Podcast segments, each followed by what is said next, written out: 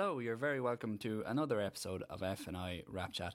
You're here with Paul Webster today, riding solo. This is number 33. 33. It's a hard one for an, any Irish person to say. So yeah, we I went over to Galway. Uh, we've always we've been saying this for a while that we want to kind of get out of Dublin a bit more and make sure that we're kind of getting fair represent re- representation of uh, all Irish filmmakers and not we just we don't want to be kind of Dublin centric. Um, so yeah, I was doing a, a guest lecture over in my old college in GMIT, and uh, it was a good excuse to try and get some episodes. And uh, Flirt FM, the student radio there in NUIG, I used to DJ there, so they very kindly uh, gave us the space for a couple of hours, so I was able to get a few, couple of uh, uh, interviews done. So uh, very much appreciated. Um, myself and Paul, we were just talking recently about you know we really noticed with doing the show, and we're you know we're trying to promote Irish films as much as we can, and just over the last while, there's been films. You know, there's been Irish films pretty much every week.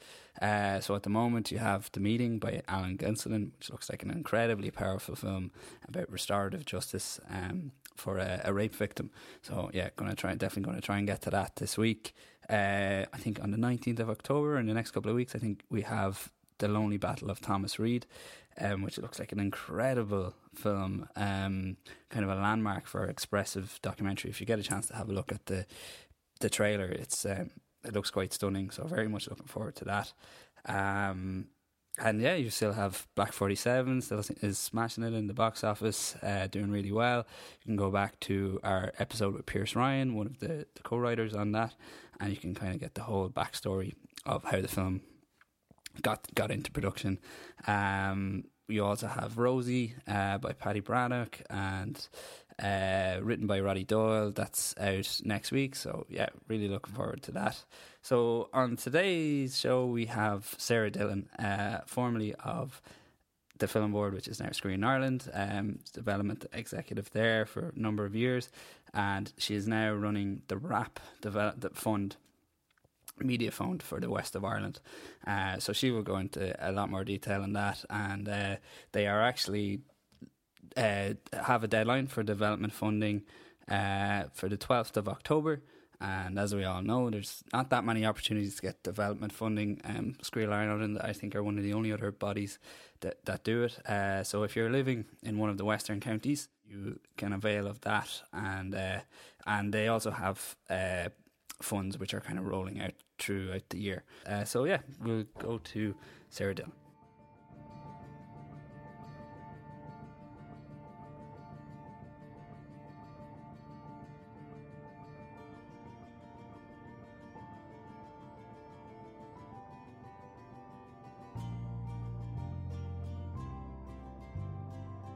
Sarah Dillon, thank you so much for coming into the studio here in Galway. Thank uh, you for having me, Paul. This is our first uh, time we want to kind of get out of Dublin a bit more and mm-hmm. kind of open up. We don't want to just be a podcast about Dublin filmmakers, so we really appreciate you coming in. No problem. Um, West is best, after all. Yeah. How are you uh, adjusting to the move to Galway? Oh well, I mean, I lived in Galway probably for nearly seven years ah, when I originally okay. started working um, with the film board. Okay. And then moved to Galway, or sorry, moved to Dublin for probably three and a half years. Okay. But I'm originally from Athlone, so halfway okay. to everywhere, middle of nowhere. So I'm used yeah. to yeah, travelling. Yeah, yeah. Um, so yeah, loving being back yeah. on the west side of, of the coast again. So you're, you're, used to the weather, then. I'm, I'm used to the weather. We're waterproof after all. So good stuff. Um, I might just go back to the start of your career and how you first got it. Were you always? Did you always just love film? Um, yes and no. It's, it's slightly. I mean, it's funny when you use the word career. Um, it, it it kind of feels slightly accidental. Yeah. Um, I suppose you know I consumed. I, I only kind of came to film. I suppose in my teens. I mean, I would have been a child of the 80s, so would have grown yeah. up on Spielberg and those kind of amazing, The Goonies and, and that kind of stuff. And, and sit in the back when my brother, you know, would have all his friends over watching Ghostbusters, you know, yeah. and be absolutely enthralled. Yeah.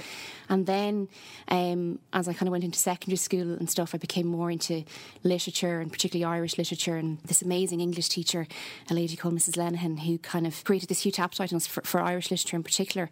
And from there, I kind of started to watch all these documentaries about about kind of Irish Irish poets and writers, and I mean RTÉ I think at the time um, used to do this great series, kind of Arts Lives, I think it was called. Yeah, so we used to kind of follow those things, kind Yeah. of to kind of get enough information when you were studying these poets and, and Yeah. whatever. Yeah. And I remember seeing um, a Pat Collins documentary actually about Michael Hartnett called Necklace of Wrens. And I was absolutely floored by the whole thing. And I went, that's it, you know. So then, you know, things didn't really plan, go to plan in the way I wanted. I ended up going to study English and media in, in Limerick. Yeah. Um, and again, loved college and loved the academic side and, and kind of didn't want to leave. So I did another, did a master's in English literature after that. And then kind of found myself um, doing a bit of PR for, for companies and stuff. Yeah. Um, and always kind of with the, the mindset that I would get into the media in some way. Yeah. Didn't really know in you know, I, I didn't start off going, I, I desperately want to be a writer or I desperately want to be a producer. Yeah. I kind of just felt my way along. Um, had aspirations of working for for one of the broadcasters or or like that. Yeah. Um, and then I ended up um, getting a job working for the IFTAs for for a short time Okay.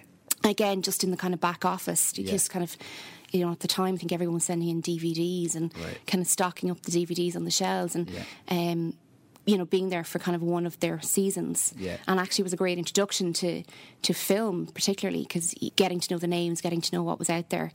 Um, and I did that for about six months. Yeah. And after that, um, I ended up going for the receptionist job at the Irish Film Board. Oh, okay. Um, and it all loops back in a way. I, I went in for the interview, and one of the people that was interviewing me was the development executive at the time, Paula Mulrow, who had actually lectured me in college Okay. and had remembered me from college. Yeah. Although I'd only, she'd only lectured me for a year. Yeah. Um, and that's where I started in the film board. Okay. So I started answering the phones, which again, huge, great way to kind of learn.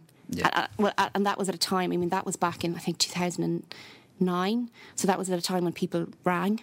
Right. So Yeah, yeah, I, I don't know if there's the same flow of phone calls at this stage, but it, you know that was at a time when everybody picked up the phone when they had questions or needed to talk to somebody. Yeah. Um, you learn Yeah. everything there is to learn, Yeah. particularly about the inner workings of an agency, like like the, the board at the time. Yeah. Um, so yeah, I started working on the reception there, and as part of that, you know, this also at the time it was postal delivery, so huge volumes of scripts Oh, yeah. coming in for the development rounds, and there was this huge. I remember talking to Jill McGregor um, Yeah. at the film board, who who looks after the short film schemes, Yeah. amongst many things as well as the applications, and you know the excitement at, on deadline day, and there'd be people like arriving at the office with these you know massive jiffy bags full of eighteen scripts and fifty two, you know, you know, 50, you know, particularly if it was an animation and they had 52 eps and, you know, they had their budgets and they'd be carting in, you know, and it was just this, it was fun in a way and, and yeah. so much stress in other ways, you know, and we'd be putting them into boxes and cataloguing them together and get them processed. Logistical nightmare. It was at the time, but but again, no better woman than Jill McGregor as Yeah. well to deal with logistics, um, and she had a very set system, and, and we followed it. Yeah. Um, so that was where it all began, and at that point, I kind of, again, having had a background in English, um, you know, I was kind of allowed to kind of. You're allowed to follow your nose a little bit, and I started to kind of look at scripts as they were coming in and asking questions. And um, there was at the time Simon Perry was was the chief executive, and it was the case of well, take it home and read it, and Yeah. you know, and that's where it all began for me. And I started to kind of um, read script, read scripts, kind of on my own Right. time, Yeah. um, um, with people's permission, Yeah. and I started to consume them Yeah. a lot. Yeah. yeah. Um, and that's kind of where I suppose you'd call it. I mean, Andrew Meehan used to call it an, an apprenticeship. Yeah. And very quickly, actually, the, the creative team changed within the film board. Um, so Paula and, and Katie Lair at the time finished, and um, Alan Maher was hired as one of the production executives. Yeah. Andrew Meehan came in as a development executive, and Emma Scott came in as another production executive. Mm. And then I joined that team as their kind of coordinator at the time. yeah. Yeah. So again, complete baptism of fire. Yeah. Um, and access to lots of scripts, lots of budgets, you know, consuming this information and working with these amazing people who had huge knowledge and just learning from them Yeah. as I went along. I would say, you know, particularly on the documentary side, you know, I can blame Alan Maher for that, Yeah, you know. yeah. Um, they were they just took off. Yeah. But yeah, really, really fortunate to work with these really committed, Yeah. you know, inspiring people as well that kind of encouraged me to kind of follow that path as Yeah, well. yeah. So a lot of it was just pure immersion. Yeah. You know? Yeah. And like, were you kind of writing reports and providing coverage at that Um, time? not initially. Not Yeah. initially. It was a, you know it was a very much an administrative role. Right. Yeah. Yeah. Um, and I said you'd be at the meetings, you'd be taking you'd minutes of the meetings, that kind of thing. So you'd have Yeah. you'd be part of the conversation. yeah. Yeah. And, and I suppose is my skill, my skill level, for want of a better word, or Yeah. um, my knowledge. And, and again, I did a lot of courses and training. I did all the usual, you know, these amazing Screen Training Ireland courses, Yeah. and Robert McKee, and read all the books, and Yeah, um, as my kind of skill level grew, you know, you you would be given a little bit more of a voice at the table. Yeah, yeah. Um, so that took a long time as well. I suppose that you know that wouldn't have happened overnight. That would have been for me over the course of a couple of years. Yeah. And when you were, say, assessing scripts and things Mm-hmm. like that, would premise be your the most important, or was it style or tone, or It's hard to say. I mean, you're always looking for things that you feel have an audience, right? you know. And I always say to people, you can you can have an audience of you can have an art house audience, which is a small audience, or you can be going after a commercial audience. Yeah. But you have to hit the bullseye. You know what I mean? There's so much content out there now. It's it's actually dizzying. Yeah. So f- it's always understanding where something fits. Um, and also where it doesn't fit in a, in a way. So, so if you're pushing a boundary, Mm. are you making the anti rom com in a way? Yeah. And you kind of go back to people's motivation for doing that. Like, well, and if they say to you, it's because I hate rom coms, Yeah. you kind of go, well, you kind of have to understand it to subvert it, y- you know. So, so Mm. Yeah, yeah. a lot of it is around the audience and, and the pre- the premise, as you say. Yeah. Um, and then you know thematically, what's it about? Yeah. You know, and I always say the thing as well. It's like, where did the initial idea come from in a way? Because it's hard to. My mum has this saying, you know, it's it's it's hard to dislike someone whose story you know. Right. So, Yeah. you know, and I think Emmett's talked about it a few times, you know, hearing that story about Dublin Old School and about his brother. Yeah. You know, you're immediately hooked. Yeah.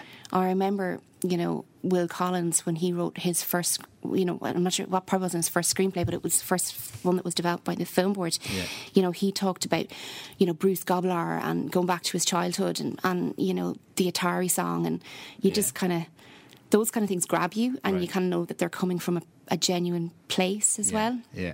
So again, it's premise, it's audience, it's style, it's tone, Mm. and uh, some hopefully those things, you know, all come together in a in a in a Yeah. perfect marriage. If something is supposed to be funny, you're gonna hope you're gonna laugh. Yeah.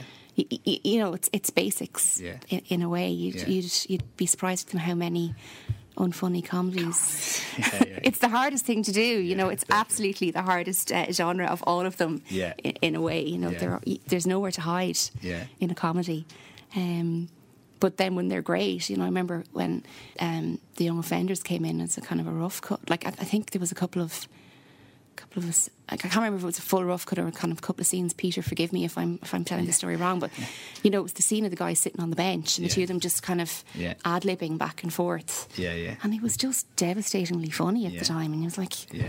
it's kind of undeniable, you know. I mean, that that obviously project had been shot, but again, you have projects as well that just give you a genuine laugh Yeah, on yeah. the page. I think Mark Kermode has a rule of five or six laughs for Mm. a comedy, and that's a pretty low bar. But I think, like, I remember watching Young Offenders, and I think it passed the five or six mark within a few minutes. So Sometimes if you just get one off Yeah. of treatment, then you can go. Well, at least there's something Yeah, here, you know, yeah. Or, or something that's quite clever. Yeah. But um, yeah, it's, it's it's as I said, you know, the the good ones come to the top very quickly, and they stand out in your mind and in your memory. You know. yeah, yeah. You just touched on audience, uh, and it's something I'm always trying to talk about on the podcast because it's something that filmmakers is kind of the last thing they think about. And maybe that's maybe they shouldn't be thinking. Maybe that is kind of you know that does come in, but. Would you have any tips on how filmmakers should be th- thinking about audience and how to get that across in, say, a pitch or a proposal? Yeah, I mean, I don't think I get what you're saying. A lot of filmmakers don't think about audience because ultimately they're thinking about their story and the story that they need to tell, and but but there are certain things that will appeal to an audience. At the end of the day, um, if you make something like it's like making a podcast. Ultimately, you need want people to listen to it. Yeah, yeah. You know, so if you're making any kind of content, you want it to be seen and be heard and to touch people Yeah. in a way. Um, and I don't think audience is a dirty word. Actually, I Mm. think you know I said again, whether it be you know something that's kind of quite niche in art house, there's still Yeah. an audience for that. Then you find them in a particular way. Yeah. Um, I think you know when it comes back to your notes and stuff, don't be afraid to identify your audience and say. Yeah. I mean, and I don't mean doing that in the kind of. Um, the, the kind of the jargon term, you know, it's a male skewed audience that are, you know, in the second, you know, third quadrant and they're over 40. Okay. You know, your film is probably going to appeal to the, the grey pound, as they call it, or the pink pound, or, Yeah. you know, you're delivering, you want to f- meet the expectations of an audience, whoever you decide that they are. Yeah. Um, and sometimes, you know, a film will ultimately, the best ones will be all things to all people. Yeah. But if you're, you know, if you're writing for your teenage self, you know, the kind of film that you would have loved to have seen back then, Yeah. that's your audience. You, Yeah. you know, often you're the audience as well, you know. Yeah. Um, so I think I've gone around in circles there and maybe No. not answered your question no, no, well. that's great. But I think notes are important. I think, you know, Yeah. understanding maybe the backstory, and I don't mean the backstory of the film, I mean the backstory of how you came to the point of wanting to write that project. Yeah. And again, it doesn't have to be a film, it could be um, a, a TV drama, a short film, Yeah. you know, documentary. You know, what motivates you to tell that story? Yeah. Yeah. That's really important in your notes because you're communicating a little bit of yourself Yeah. as well. Yeah.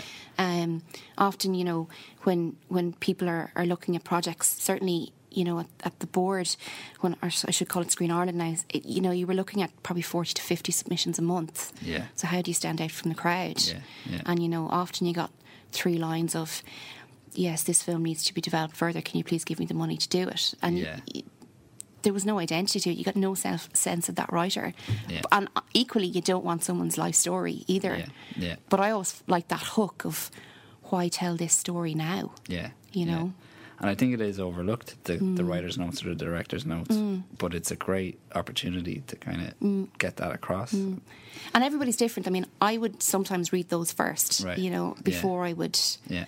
go to the treatment. Yeah. Um, it, it it differs, but you know, I often found myself going to the to the writer's notes and and the you know the notes that came with the supplementary material first, Right. and then looking at the treatment of the script because it kind of informs. Yeah. it's a guide as to how you want somebody to read it, Yeah. or having read it, it's a guide to how they should feel about it Yeah. afterwards. You know, Yeah, and yeah. they may agree or disagree. You know. Yeah. yeah. Um, how do you feel, uh, kind of, do you ever get worried about cinema attendance or how do you feel Ireland does in general? Or, you know, I think we've had a good year this Mm, year. But is it something that concerns you or, you know? It it does. I mean, and you know, you go to all these panel sessions, and it's all about new trends, and Yeah. you know, there's a different buzzword kind of every eighteen months or so, and Yeah. um, but I- mean, the other thing I- you know I do worry about is like where is the tipping point? You know, there's such saturation now. You- You're consuming stuff on Netflix. Audience are finding stuff on television. They're finding it everywhere. You Yeah. know, and every day there's a different TV project you have to see, or there's a different you know, and, and even you know younger audiences are con- con- consuming stuff on YouTube. Um, so how will they consume stuff? You know, in, in a couple of years' time. Yeah. I mean, I think cinema will always have a place. I hope Yeah. it will always have a place, and I think you know, Irish audiences, if they can get to it, will Yeah. will go to see to have that experience in the cinema. Yeah. But yeah, I do I do wonder where this you know where is the tipping point? You know, Yeah. it has to be soon Yeah. because we can't keep putting out all of this stuff. Yeah. Yeah. Um, yeah. Or can we? Yeah, Um, you yeah. know, there's SVOD, VOD, online, Yeah. broad, you know, regular kind of terrestrial television. Yeah. Then there's all the kind of stuff that's coming in on the subscription television. There's free to air. There's you, you know, it's all these all these things, and you're kind of going. At what point will people's brains start to implode, and they just want to go back to simpler things? You know. And then like the financial, the, like if you look at Netflix and Sky and the amount that they're spending, Mm-hmm. like you know, on the likes of Westworld and like the budgets are just incredible. It has to be a bubble. But I wonder, I often wonder, will is that because there's just so much choice, and I think there's like Netflix fatigue where people are just kind of tired of uh, looking at a menu and trying to find something. And I, fi- I find that some people aren't going back to the cinema now. Mm-hmm. So just go and then they'll find whatever's on. They'll they'll pick something that's on. Kind Yeah. Of thing. So it could be you know. You know, I think you know exactly same. And, and again, if they can get to it, which is the sad thing, you know, a lot Mm. Yeah. of people just don't have access to. Yeah. I suppose the non. Um, studio type project. You know, particularly you know in, in rural areas Yeah. or smaller towns where they you know this, Mm. they may only have children's films and and you know the action hero films available to them. Yeah. But they still go and see them, which is you know hugely positive. Yeah. But it, it's brilliant to see the appetite for, for particularly Irish content now. And for there was a huge thing of trying to get people to go and see Irish film. You know, it was always, you know, Yeah. You Yeah. know yourself, like you would Yeah. say something and everyone just go, oh, it's crap. Yeah, yeah. And and that that's gone. I do think that the the brand Ireland and brand Irish film has changed in people's mindset. Yeah. And I think they're they're proud of it now and they want to go and see it and they, they think it's of quality, you know. You know, which is a testament to like the great filmmakers that have emerged over you know, that were there before and have emerged in the last decade or so as well. You've got people like said like Peter Foott who I mentioned or Yeah. you know, Carmel Winters or uh, John Butler, you know, all kind of you know, who are making their third, fourth films and you would hope will Yeah. grow in the way that, you know, someone like Lenny who's Abrahamson who's kind of amazing Yeah. you know so so it's it's it's really exciting and again the other thing that you have to remember sometimes is or, and I may be wrong in this is that we're still kind of maybe crawling maybe walking stage Mm, at this stage I mean the industry here is as an industry is not that old you know we don't have a history of film in the way that other industries do like Yeah. you know in Europe particularly like the Germans or the France, Italians or the French yeah, yeah. so we're learning and we're growing at, Yeah. at an exponential rate actually Yeah. but um, the idea that Irish filmmakers are now on the world stage and Yeah. you know sit alongside others is, Yeah. and I, I always kind of think as well, like I don't know, if, you know, our tradition, our cultural tradition is probably one that comes from it's a, it's an oral uh, tradition. It's it's great artists were, were poets and writers and theatre writers and screen. You know, they weren't necessarily visual storytellers. You know, like the art, like that side, visual arts was kind of Yeah. slower to come through. You know, there were some wonderful painters, but it wasn't as prolific or architects. So Yeah. we're learning the visual side of storytelling. You know, Yeah. our experience of and understanding of storytelling was always that kind of shared Yeah. Conversation or that written word. Yeah. So we're now at the point where we're marrying both, which I think is kind of exciting. You know. Yeah, and kind of touched on it there, and I think the film board have done a great job of, you know, trying to get to the four corners of Ireland. But um, is that a challenge? You know, because are is are so many of our writers based in Dublin, and how do you kind of how do you try and not just go down the Dublin route kind of thing? I mean, I think, I mean, particularly probably when the recession hit, you know, the cost of production, you know, and it's not just, you know, the, obviously the main broadcaster is based there, you know, the hub of activity is there, Ardmore was there, and it was the sole studio for quite some time. That it, it, it logistically just made sense that people gravitated towards there. But you have to remember, like, the film board was set up in Galway. Yeah. You know, one of the greatest um, you know, outputs of, of quality Indigenous drama, I would argue, is TG4. Yeah.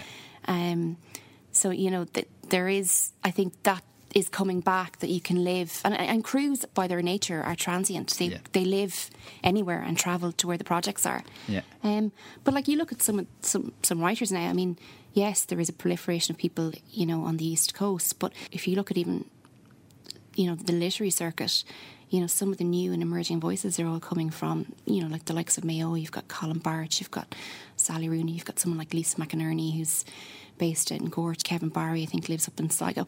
So some of the greatest voices are Yeah. coming but I think there's a there's a switch back to the to rural again. Yeah, yeah. Um so we were just telling urban stories. I think, you know, we're now Mm. go, looking back to, to, to more rural set, set stories and and um but it is a challenge. I mean, it always is going to be a challenge to ensure that there is a um, a balance of activity across the region. I mean, I think something like Troy is having a huge impact as well in Limerick, Mm. Yeah. um, and they're training up crews. Yeah. Um, and and you know, once you start that kind of training, then Yeah. people's skill set grows and their ability to move up the grades grows. And Yeah. you know, they, you know, one day you're directing second unit, and the next day you could be directing your own film. You know, Yeah, yeah. so Yeah. I think there was a, a natural tendency with the recession and when things kind of kind of collapsed in themselves that it became very you know Dublin centric or focused. But I think that's hopefully changing now. Mm. Yeah. and people are looking back out to the regions again for variation as well. You know, Yeah. we don't want to see you know drone shots of you know the convention centre, as lovely as it yeah, is, yeah. The Poolbeg Towers and- in, in every in every you know kind of opening Yeah. and closing sequence. I think you Yeah. know there's amazing locations all across the country that haven't really been shown on screen, Yeah. big or small. Um, so you look, people are looking for variety as well. Yeah. You know, And county councils are kind of catching on as well. You've Mm-hmm. got Kerry Film uh, offline, Offaly, which is great as well It's kind of spreading, Mm-hmm. and you know, uh, it's kind of getting the localities kind of behind and seeing, you know, Mm-hmm. counties seeing the potential in trying to attract film crews and that kind of thing. Yeah. Well, I mean, it's been the subject of kind of pretty much every report going in the last. It's report season at the moment, but Okay. you know there would have been the action plan for jobs. There would have been, um, you know, Creative Ireland. You know, the you know the fourth pillar in that, which was, you know, focus on the the the AV sector. Yeah. Um, you know, the, the Olsberg report has just come out as well. Yeah. Again, putting a huge focus back on job creation and development, and regionalism is, you know, a key a key thing in all of those reports. You know that it is that they move outside of the kind of it becomes less metro centric. Yeah. Um, and you know, there's lots of agencies who are looking to kind of grow the sector as well and support the sector outside of of, of Dublin. Yeah. Uh, that's great. That's a good time to jump Hmm. into WRAP. Um, so Mm-hmm. yeah, if you could tell us about uh, the WRAP fund. Yeah, so the WRAP Fund is quite an amazing initiative actually, and it's the coming together of, of, of 10 different stakeholders. So the, the initiative was the brainchild actually of Celine Curtin and Declan Gibbons, who was, who was the former manager of the Galway Film Centre. Um, and I believe when Galway became the UNESCO, one of the eight UNESCO cities of film, you know, part of their their their ambition was to, to, to have a regional fund. I mean, I think it's been a, an ambition for a long time. And, you know, Declan wrote this quite amazing report to kind of, you know, about a feasibility study around it. Um, and from there, they managed to bring together, you know, this initiative, which is, again, the Galway Film Centre and the Western Development Commission, who are putting up a significant investment of 2 million euro directly into the sector and it's also supported by you know eight local authorities. So you know you've got all the local authorities from Clare, Donegal, Mayo, Galway City, Galway County, Roscommon and Sligo, and also again Údarás na Gaeltachta, Okay. um, which brings a very interesting slant in terms of you know um, looking at things like diversity in language um, and, and rural communities. So yeah, it's the coming together of ten different bodies across the west of Ireland to put together a regional fund which is focused on supporting um, and incentivising production in the west of Ireland across the six counties, um, from Donegal right down to Clare. So the ambition of the fund is obviously to generate significant economic, have a significant economic impact and, and generate you know sustainable jobs for crews based here. It is a commercial fund as well, so you're looking for projects that have potential to return the investment. And um, the idea is that the fund would at least try and wash its face and recoup its investment over the years. So it's a three year pilot right now, um, in the hope that it would continue on beyond that and would grow with that. Um, so, so yeah, it's it's projects that have you know economic impact, you know, create opportunities for local talent, um, that there's potential for return, perhaps you know, particularly in TV, that there would be potential that they would become return. You know, I'd love to find the next Moone Boy. Um, or, or you look at the success of again things like the Young Fender, the Derry Girls, you know, these kind of regionally based, you know, Yeah. series.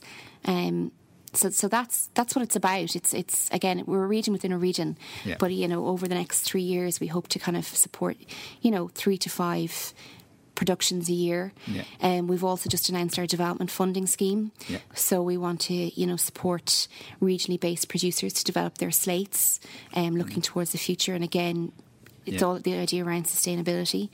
Um, we're in talks with a couple of interesting other stakeholders to kind of come up with partnerships. Yeah. Um, ar- again around development Yeah. um, and coming up with some schemes that will again engender more content creation here. Yeah. Um, so yeah, it's it's you know we're really ambitious with it, Yeah. um, and again it's hopefully going to benefit the region as Yeah. a whole. You know. And are there examples? Do you looked at any examples of this kind of fund, or you know that you've seen?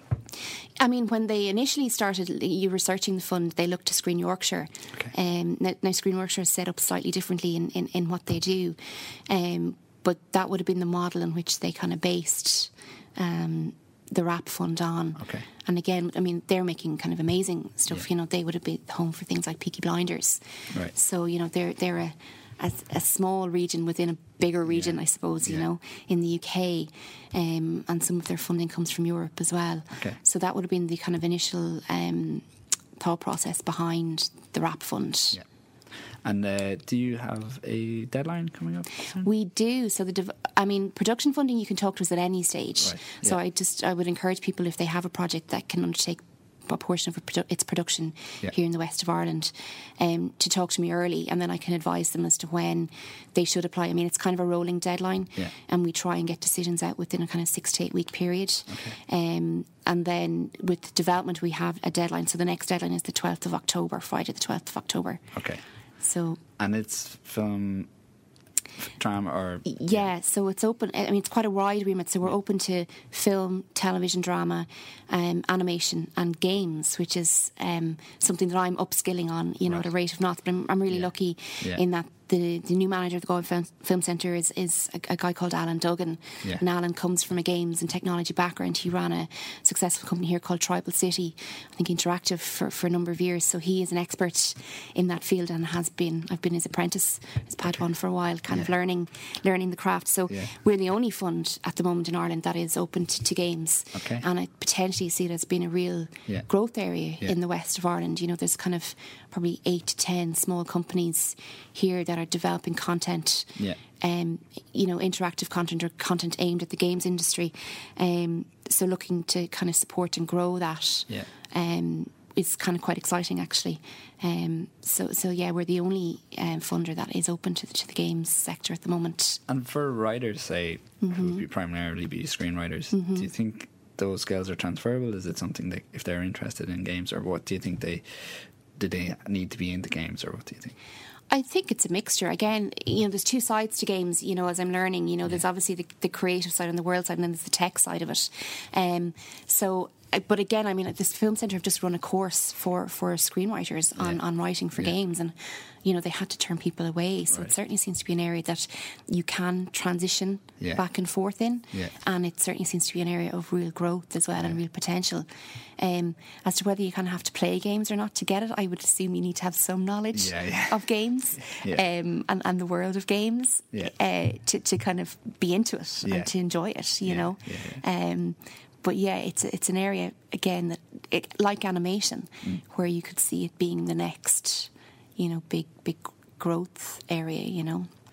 Uh, that's great. Just to finish off, um, if you have any advice for people just generally applying for, uh, you know, application funding applications, if they're gener- like if there's pitfalls that you see coming Mm-hmm. up again, if there's any advice that you'd have.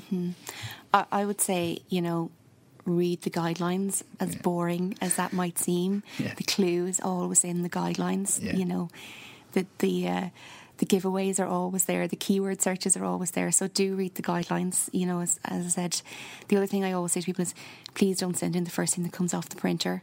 Take a little bit of time to to to work on your treatments, work on on your screenplay. You know, Yeah. which you know is kind of counterintuitive in a way because you could say, well, I'm applying for development in order to be able to do that. But I would say, you know, you can tell when something has been rushed or has come off the printer very, you know, Yeah. it's the first print and send. Yeah. And again, I think that's a lot of it is to do with deadlines. You know, people see a deadline and it's like red rag to a bull and, and they just run straight at it. Yeah. The deadlines will come up again. Yeah. You know, they come up every year. Yeah. Um, I would say your notes are, are important and try to put some personality into your notes if you can. I mean, particularly for film, visual storytelling is important. Um, and it's something that is often, and again, it's easy to say these things, and it's a lot harder to imply to apply them. But anything that has a kind of a visual narrative, for want of a better phrase, um, automatically jumps off the page as well. Um, and I think you know a lot of it is about finding the people that you want to work with as well. It's it's no accident that you know certain directors and producers work together again and again. You know, it's like again, I'm going to shoot myself for saying this, but find your tribe. Um, you know, you know, and, and you know, I would say the other thing is like consume as much as you can. I mean, the worst thing you can do is kind of put in a bad comp title in a you know because it, it's an automatically a reason for somebody to go this person doesn't know what they're talking about you know Yeah. so Yeah. so you're putting you know projects in that you know you're comparing your project maybe to you know the Bourne Ultimatum which Yeah. had you know studio budget and you're kind of going on you want to make your film for how much you, you know so yeah, like yeah. like in a way Yeah, yeah, um, but yeah, consume stuff as well. See what's out there, you know, and and um, just be clear, be concise, you know, Yeah. be to the point as well. You know, entertain your reader. Yeah. I the other thing is like put yourself in in the assessor's position in a way and answer any questions that you think are going to come up. yeah. You know, yeah. just answer the questions for people as as don't leave any questions unanswered in the submission. Yeah. That's the worst thing you can do. You know Yeah, again, it's another reason to say no to something when you're looking at 50 or 60 projects at a time, you know. yeah, yeah. That's great. I think that's there's loads, loads in there. So thanks a million. Thank you.